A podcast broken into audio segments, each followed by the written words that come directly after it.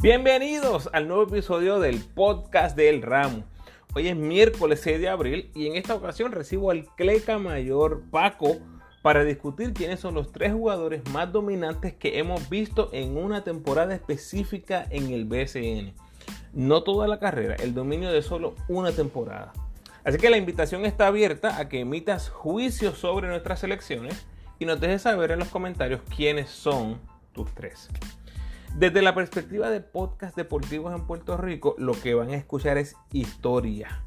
Probablemente la primera vez que dos podcasts puertorriqueños se unan para crear contenido que sale simultáneamente por nuestras redes sociales y plataformas de podcast. El ramo opina y los clecas del deporte adelante como siempre, mi gente. Recuerda que me puedes seguir en tu red social favorita, Instagram, Facebook y Twitter como El Ramo Opina. Y ya, por fin, el podcast está disponible en la mayoría de plataformas de podcast. Apple, Spotify, Anchor, Stitcher, Republic, Google, Cats, Castbox, Pocket Cast y sigue por ahí para abajo. Gracias por tu paciencia. La verdad que sí, siempre me están escribiendo en los comentarios, Ramo, en tal sitio, tal sitio. Está disponible en la mayoría, así que por favor, date la vuelta. Importante, si mi podcast no está disponible en tu plataforma favorita, por favor, déjame saber de inmediato. Como siempre, te invito a que te suscribas al podcast, ahí donde lo escuchas, y me dejes tu mejor review, por favor. Y donde puedas las 5 estrellas, por favor. Esa es la manera o una de las maneras en la que me puedes ayudar a darle visibilidad y más alcance al podcast. Si me quieres escribir, lo puedes hacer a elramoopina.gmail.com. En los episodios más recientes de esta época, eh, lo que estoy llamando Cuarentena Productions, converso con el director de redes sociales de los indios, Cristian Vázquez, con el armador de los cariduros, Evander Ortiz, con el encargado de la propiedad de los vaqueros y del equipo nacional, Luillo, con el armador de, el armador de los Atléticos, Jader Fernández, y reacciono al famoso live que hicieron Carlos Arroyo y José Juan Barea hace una semana por Instagram. Ya, tú sabes, el ramo creando contenido durante esta pandemia para que tengan el guito que escuchar. Así que dense la vuelta, gente. Recordatorio, si no tienes que salir, no salgas. Por favor, quédate en casa. Gracias por tu sintonía. Que disfrutes.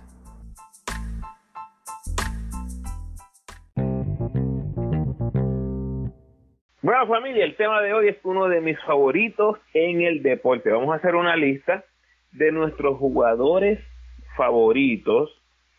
¿Y a quién no le gusta hacer una lista, Paco? Esto es una de las cosas que más disfrutamos en todos los deportes. Paco y vamos a compartir nuestro top 3 de jugadores más dominantes que hemos visto en una temporada del BCN. ¿Qué es lo bueno de esto, gente? Que tú ahí donde estás, donde nos estás escuchando, vas a tener tu propia lista de jugadores más dominantes del BCN. Eso es obligado, o sea, no hay no hay una lista incorrecta, Paco. A, menos que digas que, que BJ Cartel o, Mandy Boca Chica o algo así. ¿Cómo? Mandy, Mandy mató, Mandy mató. Mira, este, Ramos, tú tienes el top 3, yo tengo los mejores 5. ¿Y cómo uno empata el top 3 con los mejores 5? Porque tenemos a alguien en común.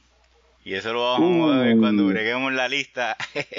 este, eso es así. De diferentes épocas, tiene que ser, el criterio es, tienen que haber ganado el campeonato. Para que sea dominante, usted tiene que haber establecido su dominio completamente en la temporada. Y eh, tiene que haber sido algo eh, espectacular, obviamente. Y tienen que haberlo visto jugando. Así que eh, eso cambia eh, porque eh, yo empecé a ver juegos antes que Ramos, aunque Ramos es un poquito mayor que yo. Eh, yo creo, no estoy seguro, pero no. pero yo, Mira. yo empecé de, chamaquito a ver juegos y, y, mi, y mi lista refleja otra era. Así que eso, eso lo vamos a ver en los próximos minutos. o sea que eso nos va a dar unas exclusiones obvias como jugadores eh, como Marcus Faisal eh, con los capitanes en el 2007, Santurce quedó campeón, eh, Barea con los cangrejeros, eh, Cagua fue el campeón. Son jugadores que fueron bien dominantes, pero que no llegaron a ser campeones del BCN. Y tal vez usted diga, no, que la temporada de, de Vasallo, que metió 25, Georgie Torres en los 80, o Pachín Vicente. Bueno, eh, obviamente tuvieron unas temporadas magníficas, pero como dijo Paco, uno de los criterios es que lo hayamos visto. Y como dijo Paco, Paco nació como en el 40 o el 50 por ahí, o sea que él ha visto prácticamente toda la era. Qué charlatán. bueno, bueno, los invitamos, eh. los invitamos a todos a que comenten en los comentarios de este post.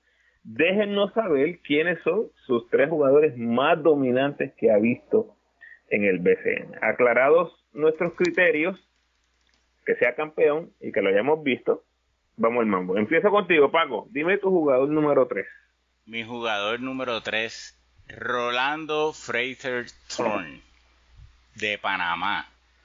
Centro en papel, porque en verdad jugaba más como un power forward. 6'7 de estatura, 220 libras de peso. Y en el 1986 dominó la liga. Eh, para que tenga una idea de Rolando Fraser, piensen una combinación entre Kevin Durant y Tim Duncan. Ese era el juego de, Rolando Fraser.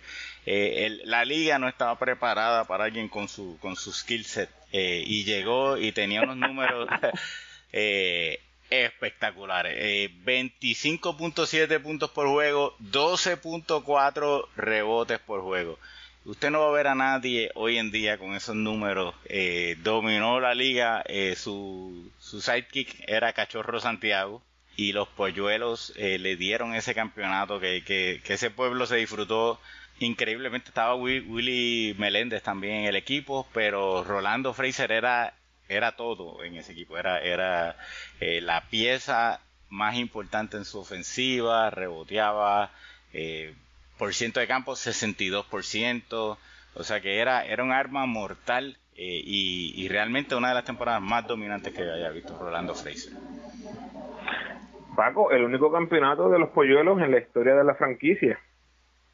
Sí, eh, ellos tuvieron mucho éxito con, con esa combinación de Rolando y Cachorro, pero esa época tenía unos equipazos. Eh, y realmente era bien difícil, pero, pero esta temporada en particular, eh, Rolando eh, puso su, su, estampa en el juego. Fíjate que no es la temporada que más puntos él anota por juego. Hubo temporadas que él tuvo de 34, de 34 puntos por juego. Pero fue refinando su juego y, y fue su temporada más exitosa esta del 1986. Bueno, él lo tiene. El número 3 de Paco Rolando Fraser. Antes de entrar en mis picks, eh, tengo que aclarar, ¿verdad? Que mis memorias más antiguas del BCN son más o menos del 94 al 95. Por ahí, de seguro, el 95, cuando Bayamón ganó campeón en el rancho, eh, eso es bien importante, porque definitivamente mis selecciones van a estar, no pueden ser antes de la mitad de los 90, es lo que quiero decir. Mi jugador número 3. no, sí. Sí, sí, sí. Feliz, bueno, bueno, bueno. Mi jugador número 3, Paco, es Mike Harris en el 2015 por los Leones de Ponce. Algunos de sus mejores juegos de temporada regular. 20 puntos, 18 rebotes, 5 asistencias, 3 bloqueos. 26 puntos, 18 rebotes, 8 asistencias. 21 puntos, 22 rebotes. 24 puntos, 20 rebotes. O sea, es un jugador espectacular. Antes de llegar a la postemporada de ese año 2015, Paco, déjame darte un poco de historia. Harris llegó a la final en el 2013, perdió con quebradilla. Y en el 2014 gana el campeonato, pero lo hace con la ayuda de IDO, una bestia, un refuerzazo, prácticamente 20 10 en la final, un Carlos Rivera bien sólido, con Basayo, con May Rosario, esos tres anotando en doble dígito y útil como bateador emergente del banco. Pero en el 2015, que es la temporada que estoy, que estoy diciendo, que es lo que estuvo espectacular, no tuvo esa misma ayuda. Déjame decirte el grito de los playoffs. Le ganaron 4-1 San Germán en cuartos de final, incluyendo un juego de 24 puntos, 15 rebotes, 4 robos, 5 bloqueos y un error. Casi. En la final caen abajo 2 a 1 ante Arecibo y ganan los tres partidos corridos para cerrar el campeonato. ¿Por qué Mike Harris está en esta lista? En Ponce, Harris en esa serie final fue el líder del equipo En minutos, 33 por juego. En puntos, 21 por juego. En rebotes, 9 por juego. En triples, promedio de triples, 2.3. Triples intentados y anotados. Porcentaje, porcentaje en triples con 45%. Tiros libres intentados y, anotados. Fue líder en robo. Segundo en bloqueo. Segundo en porcentaje del tiro libre. Tercero en asistencia. Todo eso enfrentando a Renaldo Balkman, uno de los mejores defensores que ha pasado por la liga. Y sí, Balman ha jugado poco en el BCN, pero enfrentando uno de los mejores, sin duda alguna, que ha pasado por la liga. ¿Por qué decía que no tuvo la misma ayuda que el 2014? Porque Basayo y Utah fueron los únicos que anotaron en doble cifra. Y no fue como que Basayo metió 20 por juego o algo así. Basayo metió 14 y Utah metió 13 puntos por juego. Y aquí es donde viene lo grande de Mike Harris que yo veo, porque, porque era un jugador tan dominante. Me parece, y te pido tu ayuda en esto, Pago. Me parece que Harris es el primer jugador en la historia del BCN que legítimamente podía jugar las cinco posiciones. Él podía bajar el balón. yo, yo no haría, yo no eh, haría, eh, o sea, como te digo, entiendo lo que tú dices. él, él podía jugar con... Déjame, déjame formularlo, Paco. Déjame formularlo, a ver qué tú crees. Baja el balón, crea ofensiva para otro, tiene el tiro de tres puntos como un escolta, o sea, baja el balón como un armador, tiene el tiro de tres puntos como un escolta, 45% fue el líder en esa serie. Podía atacar por el piso y a distancia como un slasher. Tiene el juego en el poste de frente al aro. Tiene el físico para defender el centro. Tiene la ofensiva de espalda del canasto. O sea, era el paquete completo. Y podía defender los jugadores de la 1 a la 5 en ciertas ocasiones. Para mí, hay jugadores híbridos y Harry está en otro nivel. Ahora sí, dime. Sí, no, o sea, me estás describiendo a Donta Smith que realmente no era tan dominante como Harris. Así que te tengo que decir que Harris era más dominante, pero, pero sí, yo entiendo que hay eh, jugadores con el skill set no tanto como Harris, no tan dominante como Harris fue esa temporada. Así que no, no tengo problemas con tu, con tu selección para tercer lugar en tu lista.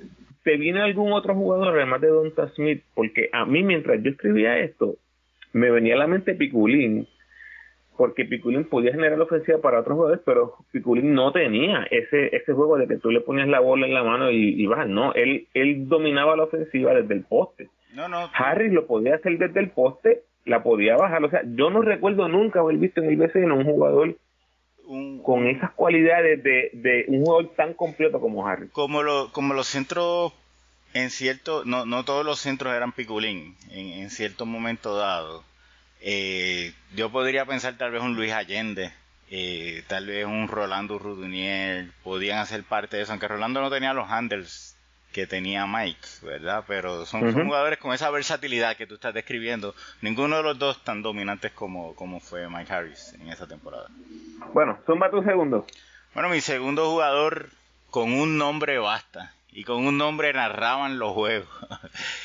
y se trata de Wes, Wes, Wes, Wes, Wesley Correa Crump. Eh, 6'5, 190 libras, flaquito. Eh, se enfrenta a, en, en, esta temporada de 1987. Eh, los amplios favoritos vuelven a ser los campeones para aquel momento, los polluelos de ahí bonitos, comandados por Rolando Frazier. Eh, y esa temporada Wesley solamente hizo 29.7 puntos por juego y no hay rebote. Este, y recuerden una cosa, recuerden que en, en el BCN se juega 40 minutos. O sea que eh, si, si ustedes quisieran entender lo que era Welly Correa, eh, eh, esos 29 minutos en la NBA serían 36 puntos por juego. Nadie en la NBA promedia 36 puntos por juego ahora mismo. y nadie en el BCN está cerca de promediar 29.7 puntos por juego. Una temporada completamente dominante, nadie lo podía guardiar. esa serie final de Morovis y Ay Bonito, si te fijas, dos franquicias que ya no tenemos, pero eran canchas completamente llenas, eh, dos pueblos que eso era vida o muerte, eh, luchando, y, esa serie, ese séptimo juego, Wes eh, lo quiso más. Él tenía la ayuda de, Mario Butler, pero la ofensiva era Wes. O sea, la ofensiva era Wesley Correa y una y otra vez él lograba... O sea, e, era parecido a un Tracy McGrady en su juego, para que, para que entiendan más o menos el juego de, de Correa. Eh, y no sé si te acuerdas en Orlando eh, y, en algunos años de Houston, que todo el mundo sabía que la bola iba para Tracy McGrady y como quiera él, él lograba su, sus puntos. Así era Wesley. 94% del tiro libre, Ramos, eh, realmente increíble esa temporada de Wesley. Yo, yo creo que yo he visto bien poca gente tan ingardiable durante un periodo de tiempo como Wesley Correa lo fue en esa temporada del 1987. Me está bien curioso que lo compares con McGrady porque la primera persona que me vino a la mente cuando lo mencionaste fue Kevin Durant, que por, cierto lo mencionaste con Rolando Fraser me está bien curioso, bien curioso que nosotros busquemos jugadores NBA para hacer estas comparativas, porque realmente, eh, no sé, creo que ayudan al fanático a visualizarlos un poquito más, especialmente si no los vieron. Sí, uh, Welly lo que pasa es que medía 6'5", o sea que no, que Durant 6'11", ¿no? O sea que, que... Pero sí, o sea, el estilo de juego, eh, a media distancia, mucho, metía el triple también, o sea, era, era algo, este era algo increíble verlo. Y, y los anunciadores, en aquel tiempo Manuel Rivera Morales básicamente decía Wes. Eh, y se acabó la jugada. mira, en ese séptimo juego de esa serie final, eh, gracias a uno de los videos de, de Nestito, ¿verdad? Que ha compartido en su canal en YouTube. Eh, en el séptimo juego contra Ibonito, 37 puntos, 17 rebotes y 8 asistencias. en un séptimo juego en cancha neutral abarrotada con la presión full, o sea, y, eh, el, dominio absoluto. Y se llevó el MVP porque eh, si, si hubiera un segundo lugar para el MVP se lo llevaba también. Este, pero no, realmente dominante completamente Wesley. Eh, y como menciona Ramos, ese séptimo juego está en el, en el en el canal de YouTube de Ernesto Díaz González, que lo pueden ver allí si tienen curiosidad de ver a Welly en acción. Bueno, Ramos, ¿y a quién, tú tienes, en, tu segunda posición para eh, las temporadas más dominantes en el BCN? Ay, ay, ay, aquí es que me van a caer chinches a mí. Bueno, Eddie Casiano, 1997. ¿Cómo? En el 97, ok. 97, lo sé, lo sé. A mucha gente le va a sorprender este pick, pero tiene una explicación, ¿verdad? Y es, básicamente es un pick sentimental o un pick emocional. Eh, básicamente, Paco, Eddie Casiano fue el primer jugador que yo vi como una superestrella. así de simple. Era imparable, y fue el que me hizo enamorarme y fijarme más en la selección. Y acuérdate que aquí la selección en los 90 ha tenido grandes resultados, pero yo no estaba siguiéndola tan de cerca hasta que yo vi a Eddie Casiano en 1997. Yo decía, cuando lo veía, ese es el Churingar en la selección. ¿Y qué tú crees que me venía a la mente cuando yo decía Churingar? ¿Qué jugador tú crees que me venía a la mente? Jordan.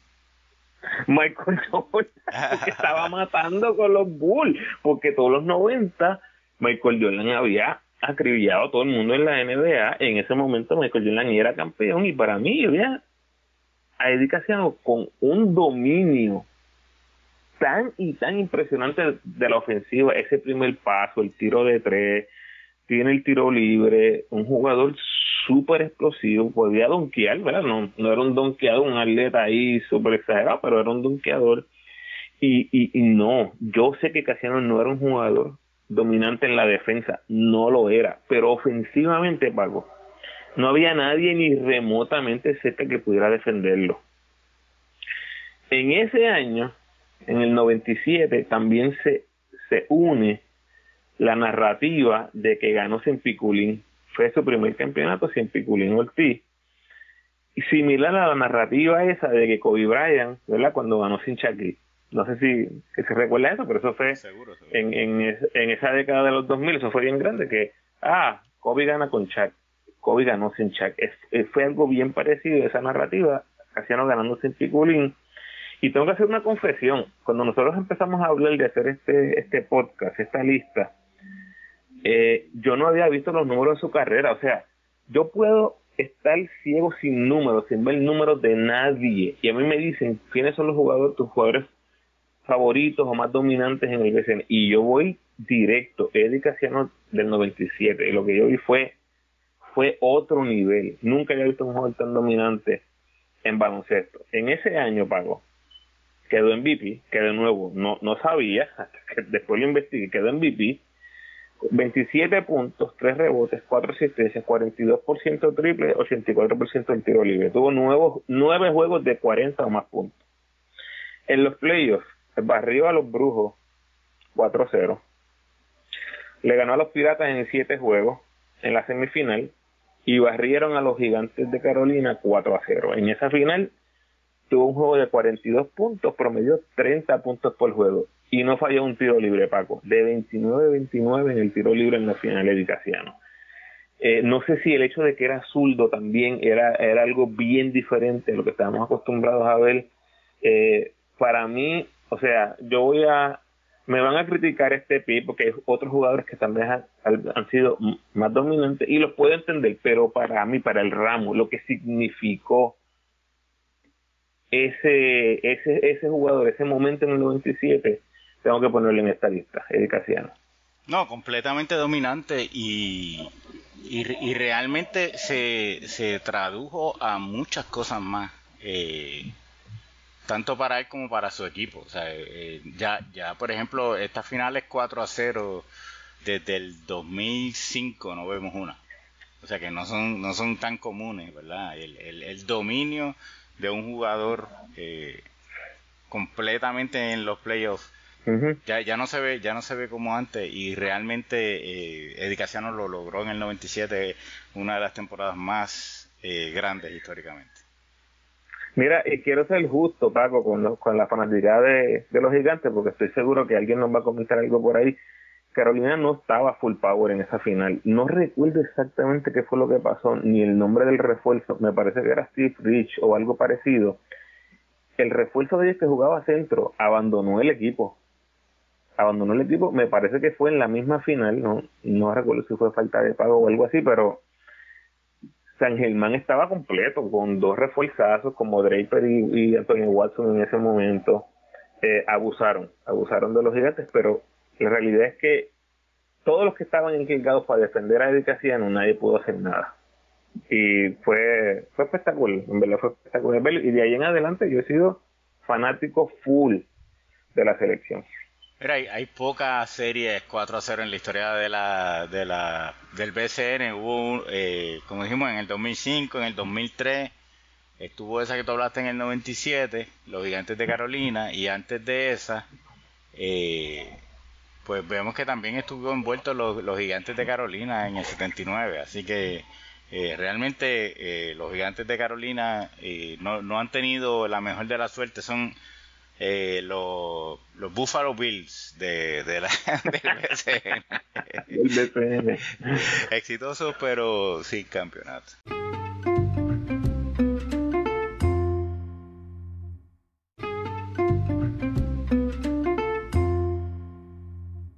Tenemos bastante información aquí de, de, cuatro jugadores que han dominado en, su, en, sus respectivos años, en diferentes eras, pero hay un jugador que dominó en ambas eras. Uy, espérate Paco, antes, antes de entrar en, en el pick oh, número uno, ajá. en el pick número uno, rapidito, menciones honoríficas. Quijote Morales del 89, 1989, Quijote era otra cosa, realmente, oye, Paco, que muchos small teníamos de alta calidad en el BCN antes, ¿verdad? En el, en el 89 también estaba Raymond Dalmau todavía activo, eh, estaba Wesley, estaba Quijote, eh, realmente era la, la, época dorada en muchos aspectos, pero particularmente en small forward. Sí, sí, sí. Pues menciono honorífica a Quijote y tu Holloway 2017 no juega ni un juego en la temporada 2017. A lo mejor por eso es que no hace esta lista. Pero cuando llegó en los playoffs, Paco, con los Piratas, eh, otra cosa, o sea, ridículo, ridículo. Destrozó a, al MVP de la temporada, Gary, en, el, en, los, en los cuartos de final. Después ganan siete juegos semifinal, siete juegos en la final, y él fue la bujía, eh, un temple, un, un clutch impresionante tu juego. Así que ellos dos, entre, entre otros jugadores, ¿verdad? Pero ellos dos, una mención honorífica para esos dos jugadores. Sí, o sea, realmente eh, tuvieron sus destellos. Quijote tuvo otras temporadas que también fue igual dominante donde no los vimos. Eh, o sea, yo entiendo la temporada de 80 según los números de Quijote eh, hasta, pero pero base a los criterios que tenemos, que tenemos que haberlo visto y todo eso, escogimos esa temporada de Quijote. Realmente la crema de, de del BCN está ahí. Bueno, Ramón, a la, la introducción sobre este primer pick. And now, from Calle, Puerto Rico, the number one pick on our list, el número uno en la lista, nada más y nada menos que el, gran José Rafael Piculín. El Concord, eh, realmente yo voy a hablar de la temporada de 1985. San Germán no ha ganado un campeonato en 35 años, Ramón. Armandito Torre eh, empieza a preparar su equipo, trae a Flor Meléndez a dirigir el equipo, Tito Malcolm, pero está este jovencito eh, centro que que había mostrado mucho destello en años anteriores, pero ese año en particular lo llevó a conseguir su primer campeonato en 35 años. 25 puntos por juego, 14 rebotes por juego, por ciento de campo 61%, dominando el juego en todas las facetas, era la bujía, era... Acuérdate que aquella época era una época donde existían los, los Diego Meléndez, era una con 21 años, con 21 años. 21 años y se jugaba rudo. O sea que, que si tú eras el mejor jugador de un equipo, tú ibas a, iban a, buscarte y iban a azotarte, iban a buscar. Iban a sentir el golpe. Sí, iban. Eh, entonces, pues obviamente, pues San Germán tenía jugadores que su labor era proteger a Piculín y el otro equipo tenía jugadores que su labor era ese golpear a Piculín. Así que eh, para aquella época, dominar como Piculín dominó con la con la presión que tenía de toda la ciudad. O sea, eh, San Germán es un pueblo de baloncesto. O sea, que cada municipio tiene su deporte, como que, o sea, Yauco voleibol, Naranjito voleibol, eh, si tú vas a Junco, doble A, ¿verdad? Eh, San Germán es baloncesto. Y, y estar 35 años, esa, esa gente tenía una sed, una presión que sentían. Y realmente esa temporada de Piculín eh, yo te digo que fue de las más dominantes. Creo que fue el primer campeonato de Flor en el, en el, en el BCN. Eh, completamente espectacular. Así que ese, ese sería para mí el número uno en esa época. Y resulta, Raúl, que ¿quién es el número uno para ti? Piculín Ortiz, pero para mí, en el 85 yo tenía cuatro añitos, yo era un bebé. Ya tú tenías como 25 años. En el 85, yo tenía tres, pero ya yo voy a baloncesto. Mira, yo tengo Piculín, la dinastía cangrejera, el tetracampeonato. Lo sé, lo sé que estoy haciendo trampa, pero aquí está la evidencia. Escucha esto, Paco. 98, 99, 2000 y 2001. Estos fueron sus números. 19 puntos, 13 rebotes, 4 asistencias, 61% de campo. 99, ese fue el 98, el 99, 21 puntos, 10 rebotes, 3 asistencias, 61% de campo. 2018 puntos, 9 rebotes, 3 asistencias, 58% de campo. 2001, 20 puntos, 10 rebotes, 3 asistencias, 58% de campo. Es absurdo ver la variabilidad, porque no existe, Paco. Fue una constante. Sus años de vida, 24 años, 35, 36, 37. Dominio absoluto del BCN en una época donde ya él no estaba en su pico como jugador. En esos años, 98, le barre la serie 4 a 0 a Ponce en el 98. En el 2001 le barre la, la serie final a Bayamón 4 a 0. Para mí, el Picu era otra cosa, porque desde la perspectiva nativa, mirando con el lente de fanático boricua, no había refuerzo que pudiera con Picu. Paco, a todos se los comía vivos, refuerzos, hombres grandes nativos, no había respuesta para Piculín. Era un excelente pasador. No era tirador de tres, pero de vez en cuando metía el triple y dolía muchísimo, imagínate. El dominio en el, del juego desde el poste era impresionante. Como te hablé anteriormente, creaba ofensiva para él, ese famoso tiro por la tablita, y para sus compañeros cuando lo doblaban era un excelente pasador podía coger el rebote y empezar el ataque en transición. Era una maravilla. El dominio era absoluto y sí, jugó con grandes jugadores, jugó con Guayacán, jugó con Arroyo, jugó con Rolando, jugó con refuerzo. Eh, el grandísimo Julio Toro estaba al mando, pero el ancla de esos equipos era Piculín.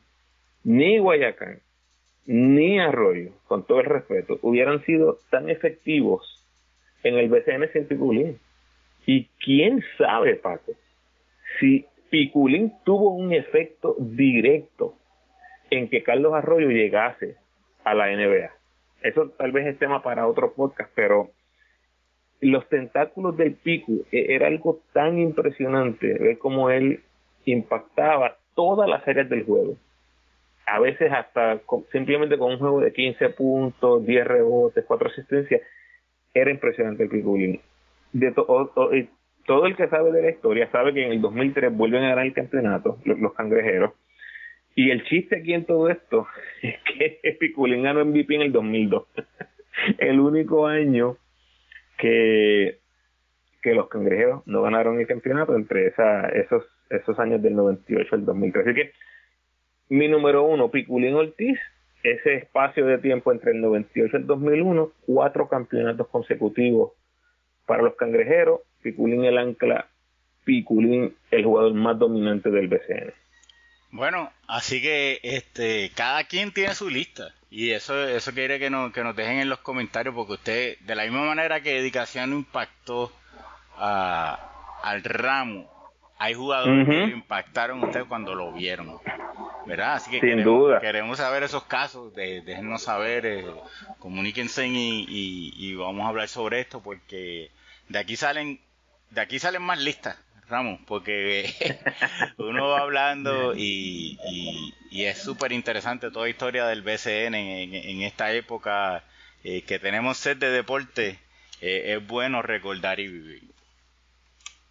Influye muchísimo, Paco, en la era que tú naciste, en la era que te criaste, en la era que amaste el baloncesto. Así como tú dices que, eh, que yo era fanático de Casiano, así mismo puede haber un chamaco que lo, que lo primero que vio fue el área Ayuso, con los capitanes, por ejemplo, y se enamoró del área Ayuso y ese es su jugador, ¿entiendes? Y otro pudo haber visto a Carlos Arroyo, otro pudo haber visto, qué sé yo, tantos jugadores que han pasado por el BCN. Así que me uno a las palabras de Paco, por favor, déjenos saber su top 3, los jugadores, los mejores jugadores que usted ha visto, los mejores, los jugadores más dominantes que usted ha visto en cualquier temporada en el BCN y eh, déjenos su feedback a ver cómo nos fue a nosotros con nuestras selecciones, a ver qué creen. Bueno, Ramos, un millón de gracias. Ramos, hay Clega Award. Uh, esto es un podcast conjunto de Clecas, de Clecas y el, y el Ramopina, así que yo se lo voy a dejar al Cleca de Clecas para que nos diga cuál es el Cleck Award, seguro que sí. Mira, yo voy a dar un, un Cleck Award en otro deporte. Y yo creo, pero influye, eh, influye en todos los deportes y, y, tiene más que ver con la parte de nosotros, de, de los medios, de, la, de las transmisiones, de todo ese tipo de cosas. Eh, en estos días se hizo remotamente el draft de la NFL. ¿Verdad? Cada equipo hacía su selección. El, draft de la, de la NFL es, es un maratón, son siete rondas, son 8.500 jugadores, no, no tantos, pero son un montón de jugadores ESPN estaba transmitiendo y ellos ponen información de cada jugador. Eh, y yo creo que eh, en este caso estamos yéndonos demasiado buscando historia. Y por ejemplo, ESPN, uno de los jugadores menciona eh, que la madre de él estuvo batallando contra las drogas por 14 años. Eso no es información importante sobre este jugador, ¿verdad? Su, su historia eh, si él la quiere contar, que la cuente, ¿no? O sea, es, un ejemplo para otros niños, pero yo no creo que en el momento eh, de un draft, por ejemplo, y por ahí viene el de la NBA, eh, uno debe estar entrando en cosas de tragedia, en cosas personales, eh, ese tipo de cosas. Yo creo que, que Mikel Coward va a ESPN por incluir ese tipo de información en la, en la gráfica sobre, sobre cada selección. ¿Cómo tú lo ves, Ramón? Este, está bueno, la verdad es que no sabía esa historia específicamente, pero eh, dejemos que los jugadores entonces digan su historia. A lo mejor es que él no sabía que iban a decir nada de su, no, él no situación sabía, familiar. Él no sabía y él dijo, mira, no me está malo porque mami es una campeona, tú sabes, pero, pero para mí... Eso fue lo que le entonces, que él no sabía. Eh, pues o sea, para mí lo que leca es que, que, hay tanta información. O sea, hoy en día, tú tienes, como nosotros hemos dado información aquí de, eh, los jugadores dentro del terreno, yo no creo que hay que dar información de fuera del terreno en ese momento.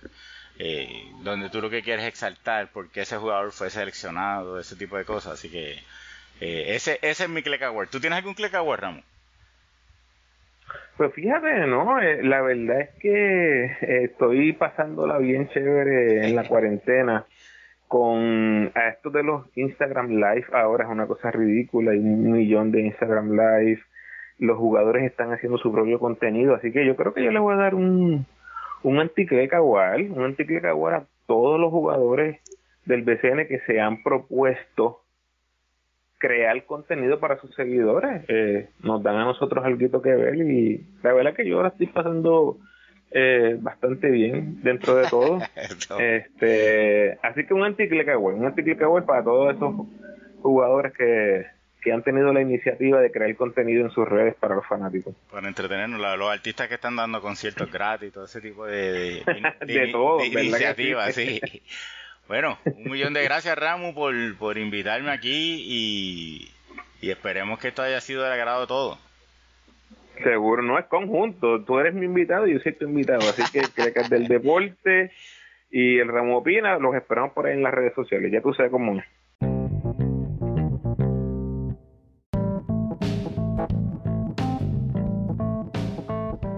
Gracias por tu sintonía, mi gente, y gracias, Paco, por acompañarme a hacer historia.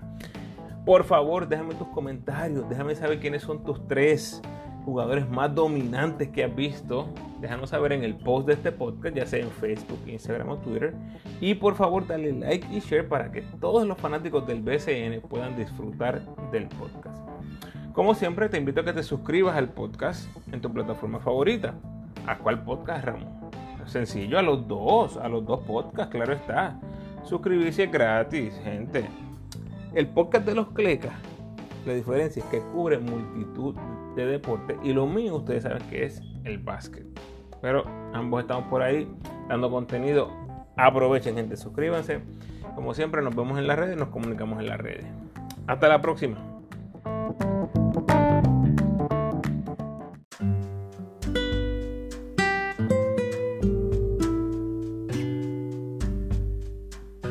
El pensamiento de hoy, sencillísimo. En la unión está la fuerza. Bendiciones.